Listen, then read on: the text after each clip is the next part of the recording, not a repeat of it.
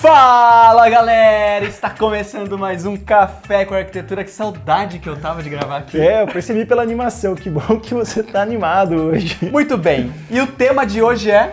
O tema de hoje é quando o cliente vira arquiteto. Solta a vinheta.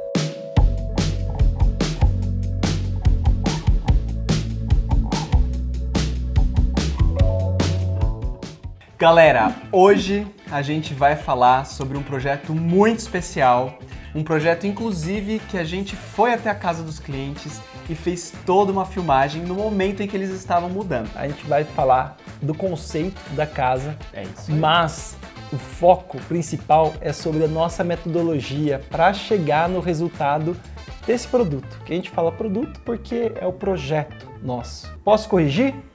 Nosso não, dos clientes. É isso aí. Por quê? O Guilherme sempre menciona para os clientes que num determinado momento do processo de projeto, o cliente se torna arquiteto também, porque esse processo é participativo.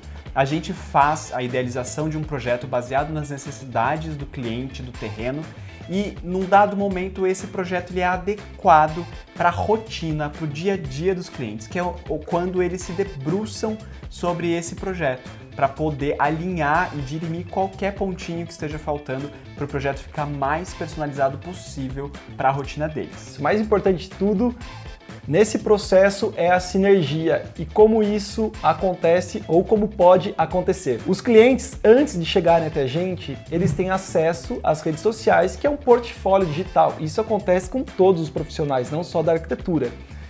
Com a análise desse portfólio digital, que são as nossas fachadas, que são os nossos projetos, existe uma identificação que é o primeiro passo para a escolha do arquiteto.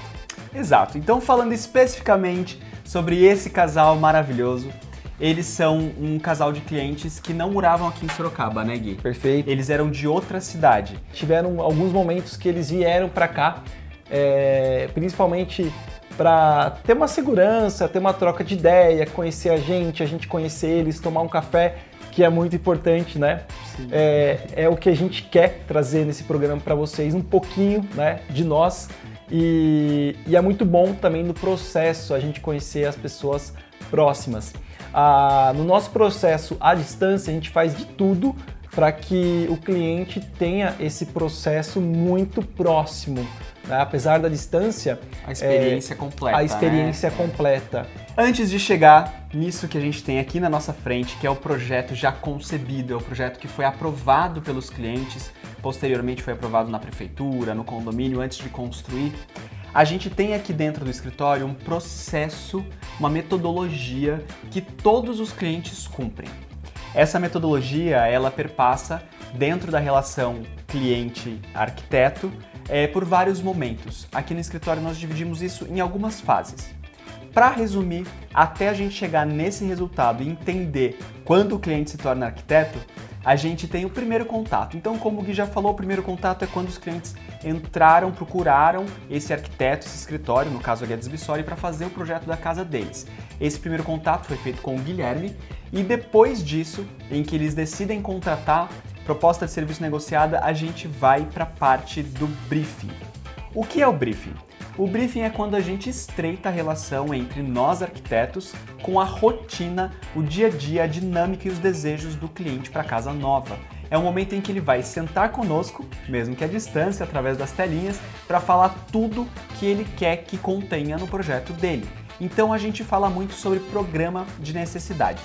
O programa de necessidades ele é a distribuição de quantitativos de cômodos, de ambientes que você quer dentro da sua casa para você passar para o seu arquiteto. Dentro desse programa de necessidades, a gente vai falar sobre a programação, os sonhos, os desejos e o budget, o quanto que o cliente quer investir nessa casa, nesse sonho. E se você ainda não assistiu o nosso vídeo de quanto custa o metro quadrado da construção, por favor, assista. Vai estar no link aqui para vocês. Dentro dessa lógica, a gente faz nessa reunião do briefing um alinhamento de expectativas também. Ou seja, para a gente ter um projeto, a gente precisa de um terreno. Dentro desse terreno, a gente tem várias condicionantes para levar em consideração. O Gui sempre menciona que é a tarefa de alinhar forma e função. A gente vai fazer concretizar toda aquela parte é mais teórica, mais imaginativa que só está dentro da nossa cabeça. Então, três quartos sendo três suítes, um quarto embaixo multiuso, garagem para dois carros, três carros, enfim. Tudo isso tem que caber dentro do terreno, tem que caber dentro do bolso do cliente, tem que estar tá alinhado com a insolação, com a ventilação, com a topografia do terreno, tem que caber dentro da metragem que a gente estima com o cliente. Então, este é o primeiro passo para a gente poder começar a pensar sobre o projeto de arquitetura. Feita a primeira apresentação, com a planta resolvida, fachada resolvida, nós temos toda a distribuição geográfica dos cômodos e o dimensionamento de cada ambiente. O cliente ele vai fazer o exercício de treina após a primeira apresentação. Feito é, esse exercício, ele retorna para a gente, ele retorna até a gente para as modificações, aonde que nós chamamos de processo de lapidação. Esse processo, a partir do projeto primeiro apresentado, ele é esse projeto que vocês vão ver na tela. É um projeto que já vai completo para você enxergar é, cada um dos cômodos, cada um dos ambientes com suas medidas, o que está cabendo dentro. Porque não sei se você sabe, mas a gente dimensiona um cômodo de acordo com aquilo que vai dentro dele. Então tudo isso que foi alinhado na reunião de briefing agora se materializa no projeto. Quando os clientes veem a primeira apresentação, eles veem aqui no escritório três elementos, não é só em planta. Então eles vão ver a casa deles em planta, a fachada, daquela forma que a gente divulga no nosso Instagram, e também é, o 3D da casa, onde ele vai poder passear por dentro da casa para sentir a espacialidade. Então, ele já vai ter uma noção bem completa daquilo que vai vir a ser o projeto dele. Nessa etapa a gente chama de tour virtual, aonde que a gente vai ver não só a casa por dentro, mas a casa também por fora, nas fachadas posteriores, laterais, entrar por dentro da casa pela porta principal e representar uma sensação espacial que é muito difícil de ser representada numa planta 2D. E esse processo que a gente traz de apresentar a casa com o máximo possível de ferramenta que a gente tem é, fazer com que o cliente entenda o máximo possível da casa, para que quando ele comece a construir, a casa fique igual ao imaginário do projeto. Esse é o momento em que você, cliente, vira arquiteto. É o momento em que você está estudando o seu projeto. Foi bem aí que o Guilherme parou de explicar. Então, quando a gente fez a primeira apresentação, entregou para você o seu projeto, você vai estudar todas as minúcias, todas as miudezas, cada um dos cantinhos desse projeto que a gente está te entregando. É por isso que aqui no escritório a gente disponibiliza todas as vias online do projeto e também as imagens em 3D da fachada, como se fossem uma foto de dia e de noite, e também um vídeo com tour virtual por dentro da sua casa, para que você na sua casa consiga com calma, como o Guilherme sempre fala depois que passou a emoção de ver sua casa pela primeira vez, analisar com mais critério se aquilo serve, o que serve ou o que precisa ser mudado para ficar perfeito para você. Após o projeto aprovado por vocês, entraremos na prefeitura no, ou no condomínio, que é um loteamento fechado, para eles aprovarem o quanto nós colocamos de metragem quadrada que vai ser construído e investido aqui em cima desse terreno. Após então a liberação, né? Então aprovou, a gente vai ter um tempinho que vai ficar retido nesses órgãos legais. Nós vamos para o detalhamento, que é um processo é muito mais completo do que esse, que é um processo mais didático, simplificado, mais limpo. bonitinho, limpo, é, onde que nós temos desenhos técnicos. Aqui na Guedes Bissoli a gente tem o um conceito de trabalhar esse esses desenhos técnicos com uma didática aonde o cliente possa ler, um responsável técnico também da obra possa ler e também os executores que estão na obra fazendo a sua casa possam ler também. Vamos nos ater agora um pouco mais sobre esse lindo projeto. A gente vai explicar para vocês então um pouquinho de como a gente pensou ele logo no início e configurou. Bom, a gente tem a porta de entrada lado a lado com a garagem. Então vocês podem enxergar aqui é que a garagem é uma garagem para dois carros, porém com a medida de 6 metros e 15. O mínimo de largura para garagem é 5 metros, então 6 metros e 15 já é uma garagem muito confortável.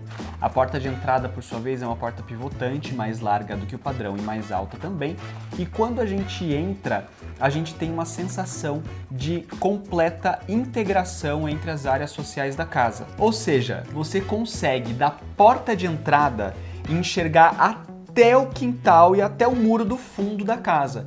E isso é uma sensação, Gui, que até me surpreendeu quando a gente visitou a casa pronta que eles estavam mudando, porque quando a gente vê cheio de linha assim o projeto é uma coisa, quando a gente vê concretizado é completamente diferente e ficou muito espaçosa a casa. Acho que isso é o que mais me chamou a atenção. A gente tenta trazer isso no 3D, que é o tour virtual que a gente faz, ainda mais quando a gente tem uma barreira nesse projeto separando a sala de jantar de uma sala de TV. É, essa barreira está sendo desenhada com uma lareira, mas é uma lareira que ela vai até o topo do pé direito duplo e ao mesmo tempo esse, essa delimitação ela não traz é, uma diminuição espacial. Pelo contrário, né? ao entrar dentro da casa a gente já tem essa sensação que esses ambientes eles são integrados ao mesmo tempo é delimitado trazendo contextos diferentes. Essa lareira é o grande tchan da casa, eu acho que é o elemento que mais chama atenção ali na sala, porque ele separa justamente a sala de jantar e a cozinha da sala de TV. Tudo isso que o Gui falou, da lareira ser esse objeto né, de ponto focal na sala, delimitar o espaço sem diminuir o espaço, se dá porque a lareira está suspensa. É lindo isso quando você vê ao vivo lá na casa, parece realmente que a lareira ela tem um peso muito grande que está flutuando.